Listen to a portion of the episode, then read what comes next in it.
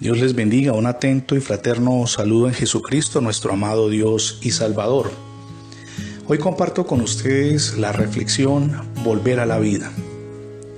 La noticia los golpeó con la misma fuerza de un ciclón que arrasa con todo alrededor.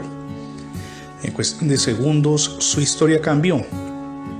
La tranquilidad familiar se rompió y las lágrimas marcaron sus rostros. Muchos de ellos que mostraban y evidenciaban angustia.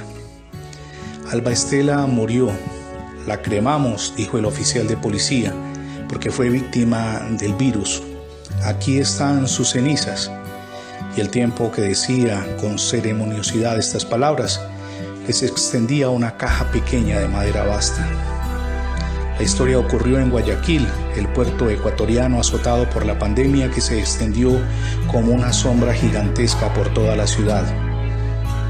Pero la historia tuvo un final feliz.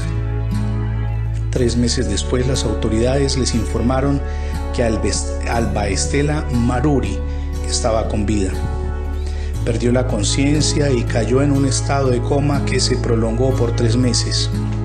Ahora estaba viva. Quería verlos a todos.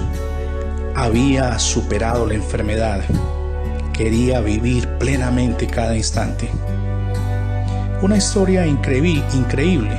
Las cenizas pertenecían a una persona de la que hasta el día de hoy se desconoce su identidad. Piense por un instante en tres o cuatro palabras, volver a la vida.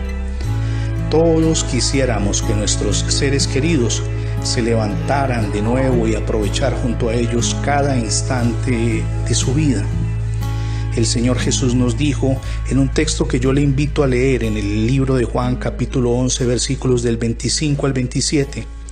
Les dijo Jesús, yo soy la resurrección y la vida. El que cree en mí, aunque esté muerto, vivirá.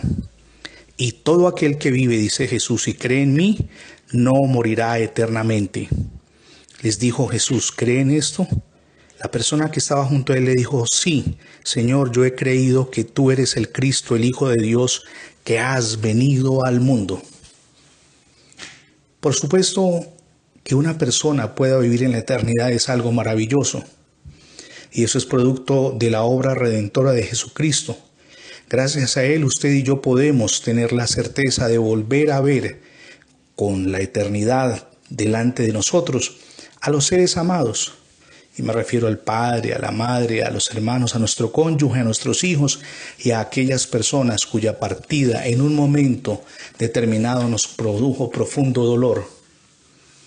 No hay más maravillosa noticia que esa.